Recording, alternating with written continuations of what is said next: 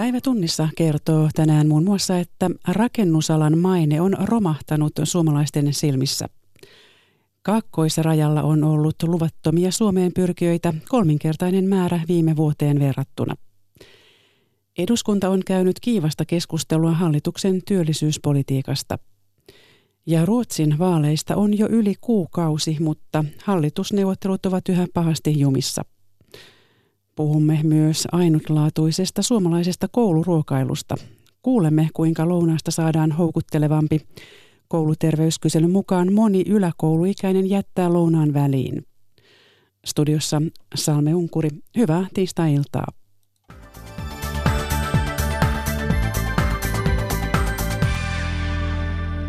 Kyselytutkimus rakentamisen tasosta Suomessa maalaa karua kuvaa kadotetusta taidosta.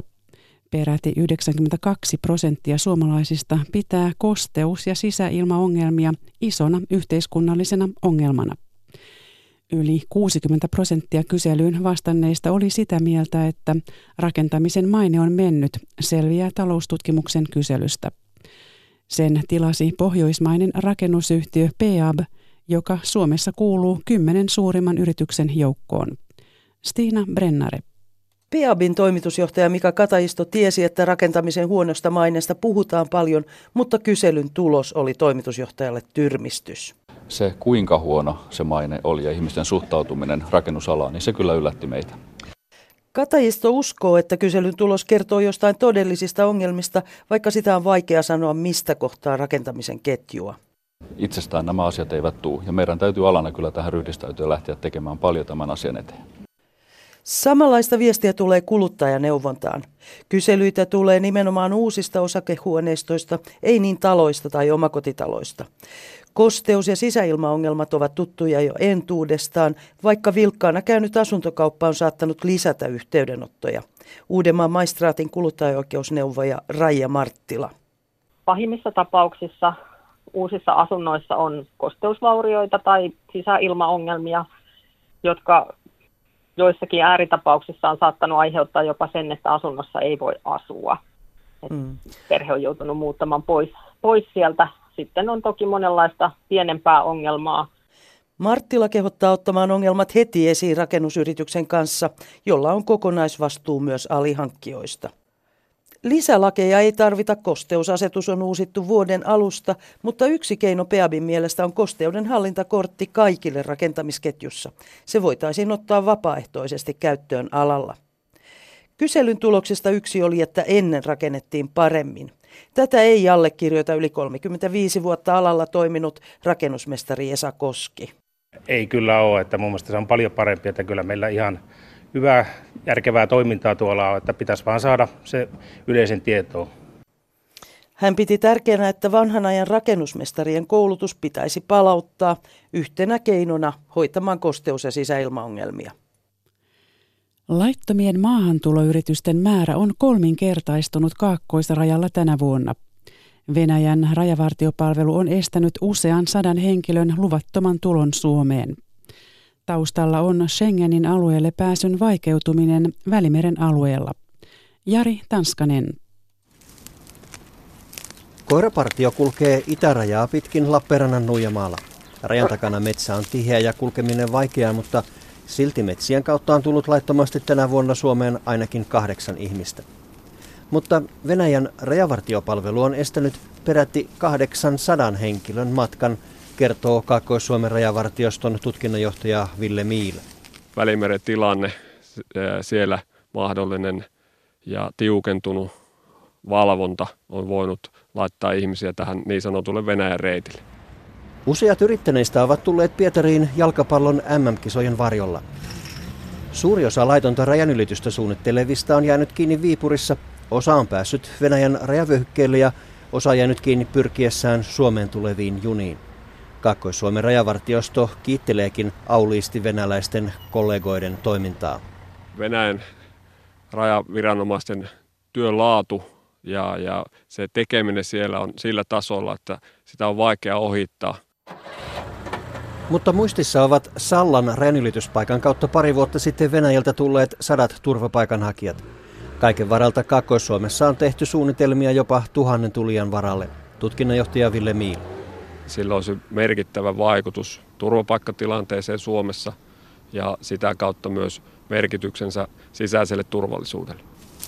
Rajanvalvontaa väkeä on siirretty muun muassa passintarkastuksesta, mikä näkyy rajanylityspaikoilla ajoittain pidempinä jonoina. On nämä tietyt alueet ja paikat, josta laittomasti Suomeen voi tulla, niin niitä alueita on tarkastettu tehokkaammin ja useammin. Kaakkois-Suomen rajavartiosto myös selvittää parhaillaan, onko lisääntyneiden laittomien maahantulon yritysten taustalla järjestäytyneiden rikollisjärjestöjen toimintaa. Ainakin kolme turvapaikkaa hakenutta marokkolaista ovat kadonneet vastaanottokeskuksesta. Ja kotimaan politiikkaa. Eduskunta on tänään käsitellyt pääministerin tiedonantoa hallituksen työllisyyspolitiikasta. Hallituspuolueet nostivat keskustelussa esiin kohonneen työllisyysasteen ja Suomen parantuneen työllisyystilanteen. Oppositio puolestaan syytti hallitusta riidasta ammattiyhdistysliikkeen kanssa. Hannu Tikkala. Eduskunnassa on tänään käyty kiihkeää keskustelua hallituksen työllisyyspolitiikasta. Taustalla on hallituksen tiedonanto, jolla se mittauttaa luottamustaan eduskunnassa. Pääministeri Juha Sipilä puolusti hallituksen toimia parantuneella taloustilanteella. Eniten hallituksen talouspolitiikasta ovat hyötyneet ne yli 100 000 entistä työtöntä, jotka ovat nyt töissä. Koko päivä töihin työllistyvän ihmisen käytettävissä olevat tulot kasvavat keskimäärin tuhat euroa kuukaudessa. Oppositiossa SDP syytti hallitusta riidan haastamisesta työmarkkinoilla. Osa ammattiliitoista on vastustanut hallituksen irtisanomislakiesitystä poliittisilla työtaistelutoimilla. Ryhmäpuheenvuoron pitänyt kansanedustaja Eero Heinäluoma nimitti hallituksen johtamista komenteluksi. Väinö Linnan tuntematon sotilas antaa meille johtajuusesimerkit. Kaikki haluaisivat olla Väinökin Koskeloita elettömällä esimerkillä johtajia. Mutta kovin moni sortuu luutnantti Lammion seuraajaksi tärkeilemään ja komentelemaan. Sipilän hallitus on nyt luutnantti Lammion jalanjäljillä. Menkää te asettelemaan kiviä polkujen varteen ja pulinat pois. Sinisten ryhmänjohtaja Siiman Elo syytti demareita riidan kylvämisestä työmarkkinoilla. Siniset ovat aina valmiita neuvottelemaan työmarkkinaosapuolten kanssa. Te, edustaja Rinne, voitte vaikuttaa omalta osaltanne siihen, syntyykö sopu. Antti Rinne, teidän toimintanne osoittaa, että te olette mieluummin punainen lakkokenraali kuin sininen rauhantekijä. Vasemmistoliiton Katja Hänninen puolestaan syytti hallitusta poliittisen teatterin järjestämisestä. Pääministerin tiedonanto on taas yksi näytelmä Sipilän absurd, absurdissa teatterissa. Sipilä hakee eduskunnan selkänojaa lakiesitykselle, jonka sisältöä eduskunta ei ole vielä edes nähnyt. Valitettavasti tällainen toiminta ei suinkaan lisää eduskunnan arvovaltaa, vaan asettaa sen jopa naurun alaiseksi. Eduskunta äänestää huomenna hallituksen luottamuksesta. Demarit ja perussuomalaiset jättivät tänään omat epäluottamuslauseensa.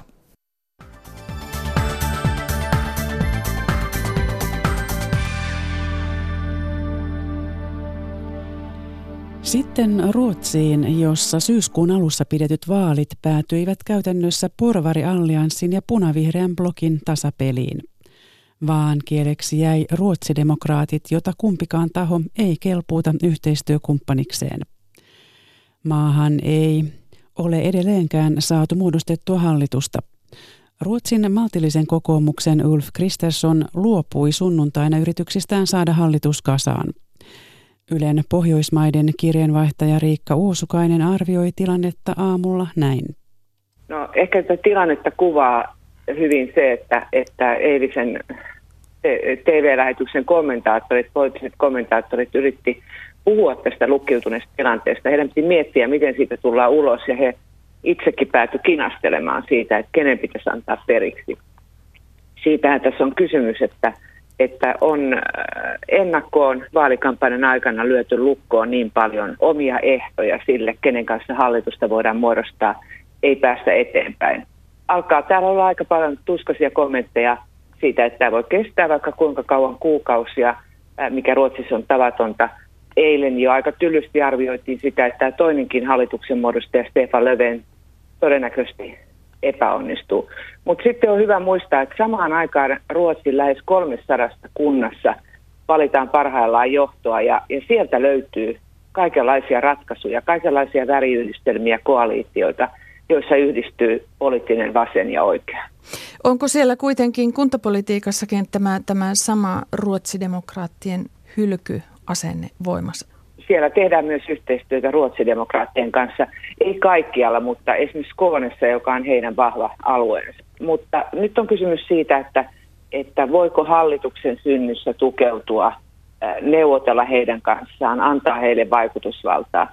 Se on tämä lähtötilanne täällä valtakunnan politiikassa. Kunnissa he ovat kuitenkin siellä politiikan teossa. Mikä nyt voisi olla sellainen todennäköinen hallituskoalitio? Kyllä Lövenin ensisijainen vaihtoehto on saada mukaan porvariblogin keskiryhmät, eli keskustapuolue ja liberaalit. Ja siinä hoituisi kaksi asiaa. Yhdellä iskulla syntyisi hallituspohja, joka voisi läpäistä parlamentin äänestyksen. Ja toisaalta sitten samalla tämä Demarien poliittinen vastustaja, heidän leirinsä, porvariblokki menisi hajalle.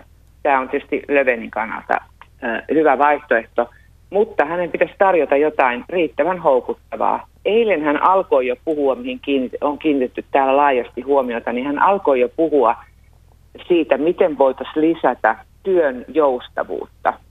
Ja täällä on otettu esimerkiksi tämmöinen Tanskan malli esille, minkä tyyppisiä malleja hän voisi lähteä esittämään, että se houkuttaisi näitä porvaripuolueita lähtemään hallitukseen.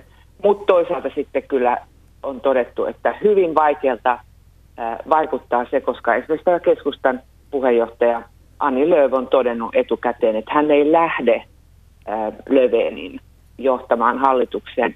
Jos, jos nyt tuo Lövenin toive toteutuisi tästä näisten, näiden pienten oikeistopuolueiden mukaan tulosta, niin silloin mentäisiin tämän keskiraja yli ja sitähän ei ole, onko sitä koskaan tehty? Ei. Kaikki puolueet kokoava hallitus, joka, joka on Suomessa hyvin tavallista. Ruotsissa tällainen on varattu vain kriisiaikojen varalle. Ihan lopuksi Riikka vielä kysyn siitä, että kun tuo vaalitulos tuli silloin, silloin syyskuun alkupuolella ja silloin, silloin puhuttiin, että, että yksi vaihtoehto voi olla uudet vaalit. Vieläkö uusista vaaleista puhutaan? Ei niitä kukaan halua. Ei ole semmoista käsitystä varmaan kellään, että, että se tulos olisi kovin erilainen. Ja studiossa on nyt Helsingin yliopiston Pohjoismaiden tutkimuksen dosentti Juhan Strang. Minkälaiset mahdollisuudet sinun arviosi mukaan Lövenillä, eli sosiaalidemokraattien johtajalla, on saada hallitus kasaan? Kyllä munkin arvio on se, että, että ei, ei hänen mahdollisuudet ovat ole juurikaan paremmat kuin Kristerssoninkaan. Uh, eli tilanne on oikeastaan ihan sama kuin se oli vaalien jälkeen. Että meillä on tämä konstellaatio, että jos kukaan ei petä lupauksiaan, niin, niin, niin ei, synny, ei synny hallitusta. Uh, se, mitä ehkä puhuu Löfvenin puolesta, on, on ensinnäkin se, että hän on liittomiehenä tottunut neuvottelija ja, ja hän osaa pitää puoltansa, mutta hän osaa myös niin kuin sopia asioita ja, ja antaa periksi, jos, jos tilanne sen vaatii. Toinen asia, mitä puhuu hänen puolestaan, on ehkä se, että siinä missä Kristersson ajoi tällaisen niin kuin perinteinen blokkivaihtoehto, eli allianssen hallitus, niin, niin Löven ajaa nimenomaan blokkeja ylittävä ratkaisua, että, että hän hän niin kuin lähtee näihin neuvotteluihin sillä silmällä, että hän, hän, hän saisi kasaan jonkun, jonkun niin kuin hallituksen, joka niin kuin ylittäisi näitä, näitä rajoja ja murtaisi nä, tätä pattitilannetta. Että, että siinä, siinä mielessä ehkä hänellä on, on, on paremmat mahdollisuudet, mutta, mutta eihän tilanne ole muuttunut mihinkään vielä. Onko niin, että, että Demarin johtaja näkee tässä ikään kuin kaksi, kaksi kärpästä tai yrittää iskeä kaksi kärpästä yhdellä iskulla, että saisi hallituksen kasaan ja saisi samalla iskettyä tuon porvariallianssi eli tuon neljän, neljän puolueen blokin säpäleeksi. Joo, tämä allianssenhan on ollut nyt äh, oliko se 15 vuotta tai jotain sellaista äh, kasassa, ja, ja se on vai, vaikeuttanut tämän, tämän demareiden asemaa Ruotsissa hyvinkin paljon, että, että niillä on, ne, on, ne ovat menneet jokaiseen vaaliin niin kuin omana hallitusvaihtoehtona, ja niillä on ollut oma budjettiesitys aina ja, ja, ja näin, ja, ja se, on ollut, se on vaikeuttanut tätä, tätä demareiden perinteistä niin kuin valta-asemaa Ruotsissa, ja, ja kyllähän se olisi niin kuin Löfvenille ihan unelma tilanne, jos hän saisi lyötyä kiilaa siihen alliansseniin ja, ja, ja saisi tuottua tätä, tätä, sitä sen niin kuin pahinta kilpailijaa. No eilen, eilen tosiaan nämä, nämä porvariblokin pienet puolueet, keskustapuolue ja, ja liberaalit, niin eivät ainakaan vielä antaneet milliäkään periksi, vaan, vaan vetosivat vaan, että vielä kokoomusjohtajan pitäisi saada lisää aikaa ja uusi mahdollisuus. Mikä se uusi mahdollisuus voisi olla? Mitä tuo lisäaika voisi tuoda tähän näihin neuvotteluihin? Niin, se on hyvin vaikeaa nähdä, että kun mä katsoin niitä, niitä lehdistötilaisuuksia eilen, niin, niin eihän asiantuntijatkaan oikein ymmärtäneet, mitä, mitä, mitä Anni Lööv, eli keskustan johtaja, ajoi, ajoi perään. Että hän, ne perään kuulit, kuulitti jonkinlaista sopimusta näiden isojen puolueiden, eli demareiden ja, ja maltillisen kokoomuksen välillä. Että ne, ne yritti niin kuin, ikään kuin siirtää vastuuta niiden niskoille, että te olette ne isot puolueet, niin te, teidän tulisi niin kuin, äh, sopia asia, asioista, mutta mut kyllä niin kuin asiantuntijat periaatteessa kaikki niin kuin, laittoi, niin kuin, yritti siirtää niin kuin vastuuta niiden niskoille. Eli, eli tämä on niin kuin keskustan ja, ja, ja liberaalien, niin kuin, ne, ne, niiden on, valit, valits, ni, niiden on niin kuin valitsettava jonkun, jonkun puoli, että joko, joko ne lähtee sitten demareiden kanssa tai sitten kokoomuksen ää, kanssa ja ko, niin kuin maltillisen kokoomuksen kanssa, joka sit, jonka tukena on, on ruotsidemokraatit. Että kaikki niin kuin näyttää siitä, että se, joka, se, ne, jotka joutuvat pettämään lupauksiaan on keskusta ja liberaalit, mutta, mutta kysymys on si, siitä, että mihin suuntaan ne pettää, että pettääkö ne niin kuin vasemmalle tai oikealle. Näin arvioi Helsingin yliopiston Pohjoismaiden tutkimuksen dosentti Juhan Strang. Haastateltavana oli myös Ylen Pohjoismaiden kirjeenvaihtaja Riikka Uusukainen. Toimittajana oli Pirjo Auinen. Levottomuuksista kärsineet Egypti ja Turkki ovat jälleen palanneet suomalaismatkailijoiden suosikkikohteiden joukkoon. Esimerkiksi Egypti puuttui suurten matkatoimistojen valikoimasta vuosien ajan arabikevään levottomuuksista lähtien. Ulkoministeriö kehottaa edelleen matkailijoita erityiseen varovaisuuteen Egyptissä ja Turkissa, mutta tämä ei matkailijoita pelota. No, me, niin miehet golfaa. Miehet golfaa mutta me ei golfata. Me jumpataan, jumpataan ja uidaan ja nautitaan lämmöstä ja auringosta. Sanna Hietalahti Husun ja Tuula Parkon tunnelma on korkealla, sillä he ovat nousemassa lentokoneeseen matkalle kohti Turkin Belekiä.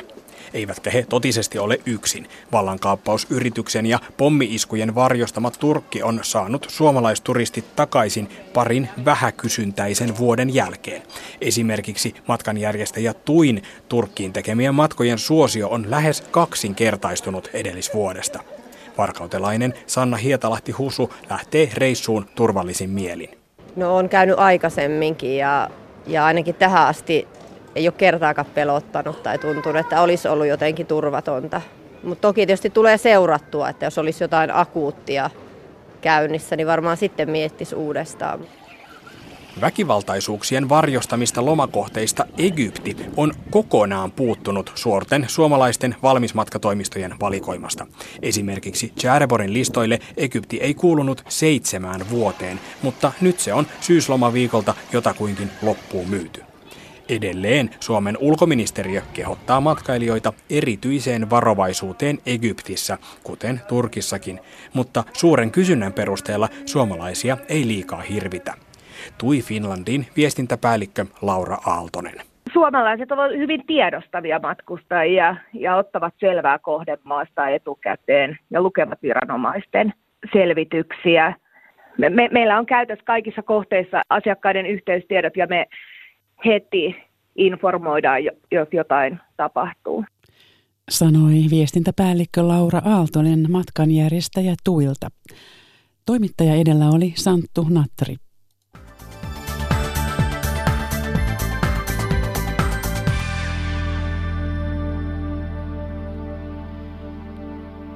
Nyt puhetta suomalaisesta kouluruokailusta, joka on ainutlaatuista maailmassa – Suomen lisäksi vain Ruotsissa koululounas tarjotaan maksuttomasti kaikille oppilaille. Lakisääteinen kouluruokailu täyttää tänä vuonna 70 vuotta. Sen sijaan, että huudettaisiin hurraata, kuuluu mediassa ja somessa ennen muuta haukkuja siksi, että kouluterveyskyselyn mukaan yläkouluikäisistä moni jättää lounaan väliin. Kirsi Hanski on puheenjohtaja ammattikeittiöosaajat yhdistyksessä ja ruokapalvelupäällikkö Tuusulan kunnassa. Hanski kommentoi oppilaiden tyytymättömyyttä kouluruokaan näin. No me ei olla jääty tätä tilannetta surkuttelemaan, vaan ollaan lähdetty toimeen ja ollaan mietitty, että millä me saataisiin tietää, että mitä ne meidän asiakkaat haluaa ja ollaan tehty kyselyjä ja niin on varmaan monet muutkin kunnat Suomessa ja ruokapalvelut tehnyt kyselyjä ja sieltä kyselyistä on tullut ilmi, että halutaan esimerkiksi salaatit komponentteina eli erilleen tarjottuna ja siihen ollaan Tuusulassakin ryhdytty jo muutama vuosi sitten. Sen lisäksi tuli aika vahvasti, että halutaan vaihtoehtoja. Eli jos se ykkösvaihtoehto siinä lounaassa ei ole mieleinen, niin haluttaisiin haluttaisi joku toinen vaihtoehto. Ja siihenkin on tartuttu. Eli me ollaan tarjottu nyt vuoden verran meidän asiakkaille kaksi lounasvaihtoehtoa. Toinen niistä on, on kasvisvaihtoehto, mutta se on aina erilainen, että jos on hernekeittopäivä, niin sitten ei ole kasvishernekeittoa, vaan on esimerkiksi porkkanasosekeitto ja niin ollen, jos ei pidä sitten siitä ykkösvaihtoehdosta, niin voi ottaa sen kakkosvaihtoehdon. Sen lisäksi on jonkun verran lisätty jälkiruokia sinne ja, ja yritetty tehdä tämä ruokapalvelu toimivaksi. Eli te olette tosi paljon tullut, tullut vastaan. Tässä on kuitenkin myös paitsi se, että, tai paitsi se, että ei tulla syömään, niin siihen vaikuttaa paitsi se ruoka ehkä itsessään, mutta myöskin asenteet taustalla. Niin minkälaisiin asenteisiin, asenneongelmiin törmäät kouluruokailun suhteen? No kyllä siellä on hyvin paljon sitä, sitä asennetta, joka ehkä tulee sieltä kaukaa menneisyydestä – ja niin kuin tekin aamulla puhuitte, että siellä oli joku tilliliha, mikä ei silloin kouluaikana maistunut. Ja sitten jos kotona muistellaan niitä vanhoja kouluaikoja ja se negatiivissävytteinen tieto siitä kouluruoasta siirtyy niille oppilaille, niin ajatellaan, että se kouluruoka on on edelleenkin huonoa ja sitä se ei missään tapauksessa ole, että kouluruoka on mainettansa paljon parempi tänä päivänä. Eli sanot, että se tulee usein vanhempien kautta, että joko tietoisesti tai tiedostamatta mm. vähän vahvistaa sitä yrmeäntä suhtautumista siihen. Mitä te olette Tuusulassa tehneet tämän asian suhteen? No me ollaan pyydetty sitten semmoisia vanhempia, jotka on ottanut meihin yhteyttä, niin että voisi tulla ihan kouluaikana päivällä syömään ja näkisi sen kouluruokailutilanteen ja saisi maistella sitä ruokaa. Ja niistä on ollut positiivisia palautteita, että moni, moni on ollut ihmeissä, että tämmöistäkö tämä on nyt tänä päivänä. Sen lisäksi me ollaan myös tehty niin, että ollaan järjestetty joskus semmoisia kouluruokailtoja, että sitä samaa ruokaa, mitä on ollut lounaalla, niin sitä sitten järjestetään illalla vanhemmille ja he on voinut tulla maistamaan. Okei. Ja teillä on myös apsi, josta itse asiassa näkee, että mitä siellä koulussa tarjotaan, jos mm. vanhemmat epäröi ja saavat ehkä valheellistakin tietoa, että siellä on taas sitä tillilihaa. Niin minkälainen apsi?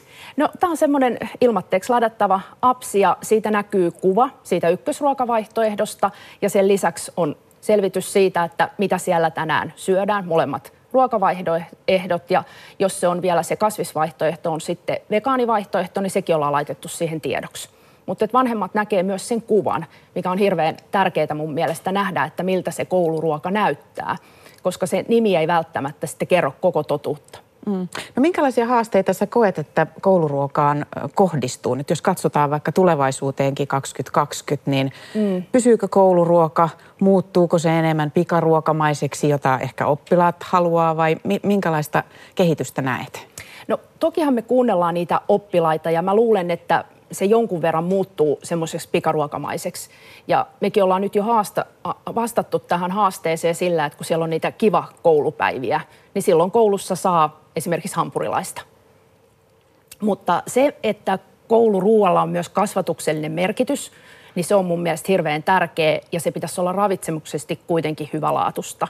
Eli me ei saada tätä mun mielestä unohtaa ja opettajat olisi tässä ihan keskeisessä roolissa ja myös rehtorit, että pidettäisiin kunniassa tämä meidän kouluruoka, jolla on tämä kasvatuksellinen merkitys. Ja kouluruoka on kotiruokaa lähtökohtaisesti, mm. että äh, sanoit, että jos kotiruokaan ei ole kotona tottunut ja on syönyt vain pikaruokaa, niin silloin siinä on tällainenkin kynnys voitettavissa, että, että tulee vaikka kotiruokamainen annos ensimmäistä kertaa vastaan? Joo, ihan selkeästi. Ö, Esimerkiksi koko lihakastikkeet, niin niitä menee aika huonosti ja me ollaan niitä kyllä vähennetty, mutta me haluttaisiin kuitenkin pitää niitä listoilla, että se tulee joskus se koko liharuokakin vastaan ja sitä opittaisiin syömään. Mutta on ihan selvää, että jos kotona ei valmisteta ruokaa, niin silloin tämmöinen perinteinen kotiruoka, niin sitä ei ehkä siihen nälkää haeta ensimmäiseksi, vaan mieli tekisi silloin niitä tuttuja pikaruokatuotteita. No teillä on myös vahvasti Tuusulassa tämmöinen lähiruoka- ja kotimaisuusajattelu siinä. Onko sekin tullut oppilaiden toiveiden kautta kyllä, vai? Kyllä. Oppilaat on hirveän fiksuja tänä päivänä ja he haluavat tietää, mistä se ruoka tulee ja kotimaisuus on meillekin ihan, ihan äärettömän tärkeää. Ja kaikki lihatuotteet on kotimaisia ja kaiken kaikkiaan meidän kotimaisuusaste on 85 prosenttia. Ja se tietenkin tarkoittaa sitä, että moni, monista riisi, riisituotteista on esimerkiksi luovuttu ja on siirrytty kotimaisiin viljalisäkkeisiin. Mutta se on kyllä, kyllä opiskelijoille, meidän asiakkaille niin tärkeää se kotimaisuus. Ja me käytetään jonkun verran lähituottajia ja semmoisia niin tuusulalaisia ruokia. Esimerkiksi vehnäriisi on semmoinen tuusulalainen perinnepuuro, joka on erittäin suosittu ja sitä sieltä lähitilalta suoraan ostetaan. No kuulostaa, kuulostaa minun korvia aika hyvältä, niin kuinka suuria eroja on koulujen välillä sitten kouluruoan suhteen Suomen maassa? on kyllä varmasti niin, että Suomi on iso maa ja, ja varmasti ne tottumuksetkin siellä asiakkaiden opiskelijoiden lasten päässä on erilaiset. Eli eri puolella Suomea syödään varmaan erityyppistäkin ruokaa. Ja tietysti myös ruokapalvelut on eri kokoisia ja resurssit on erilaiset tehdä näitä parannuksia. Mutta kyllä mä luulen, että kaiken kaikkiaan kouluruoka on aika aika hyvää ympäri Suomea ja, ja tosiaan mainettansa paljon parempaa. Mm. Miten annoskoko on ilmeisesti aika hyvä mittari, että mm. ne, jotka tulee syömään, paljonko ne syö? Mitä tämä annoskokomittari teillä näyttää?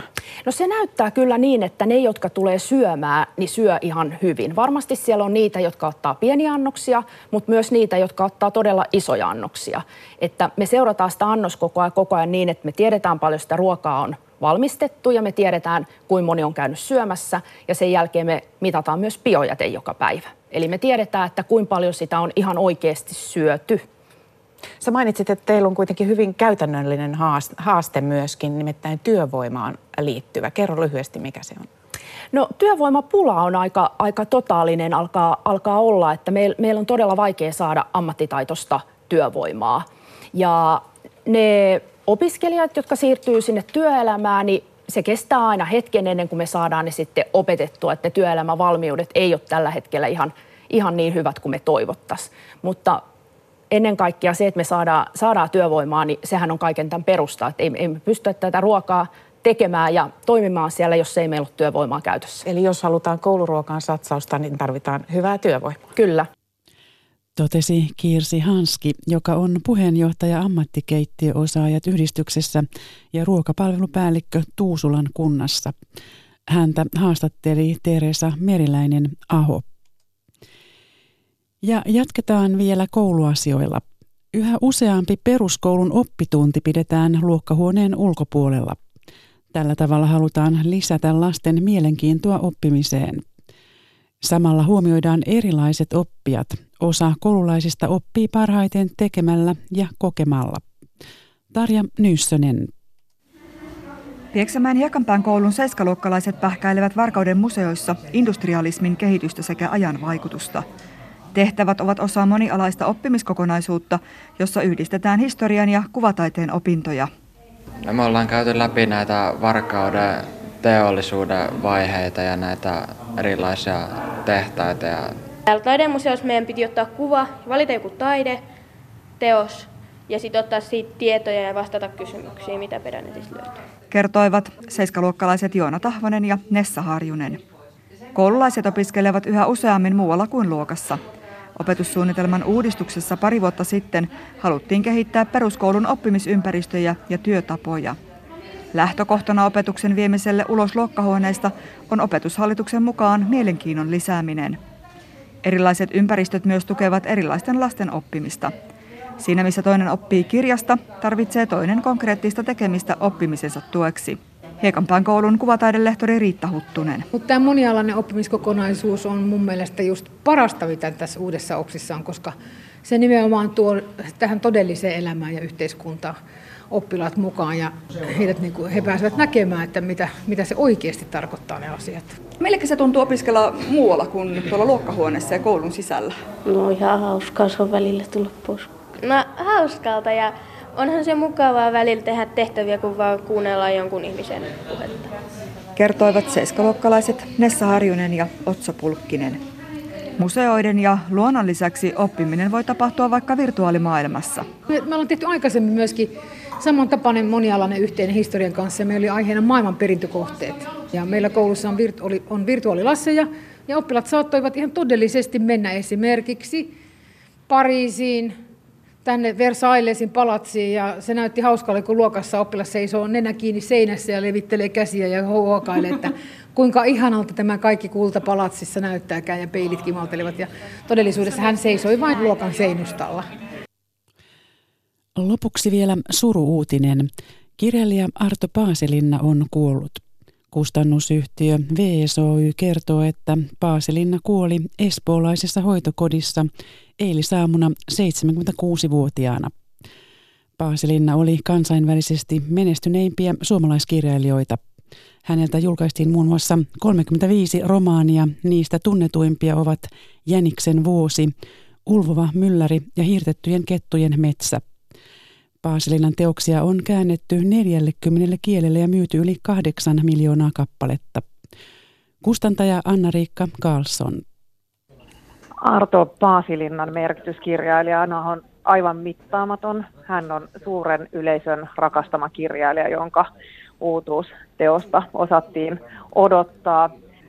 Huumori, absurdiikka, hulluus, veijarimaisuus ja sitten yhdistettynä vähän tällä suomalaisella eksotiikalla, niin jo, jostain sieltä se Paasilinnan lause ja Paasilinnan tarinan kerronta löytyy.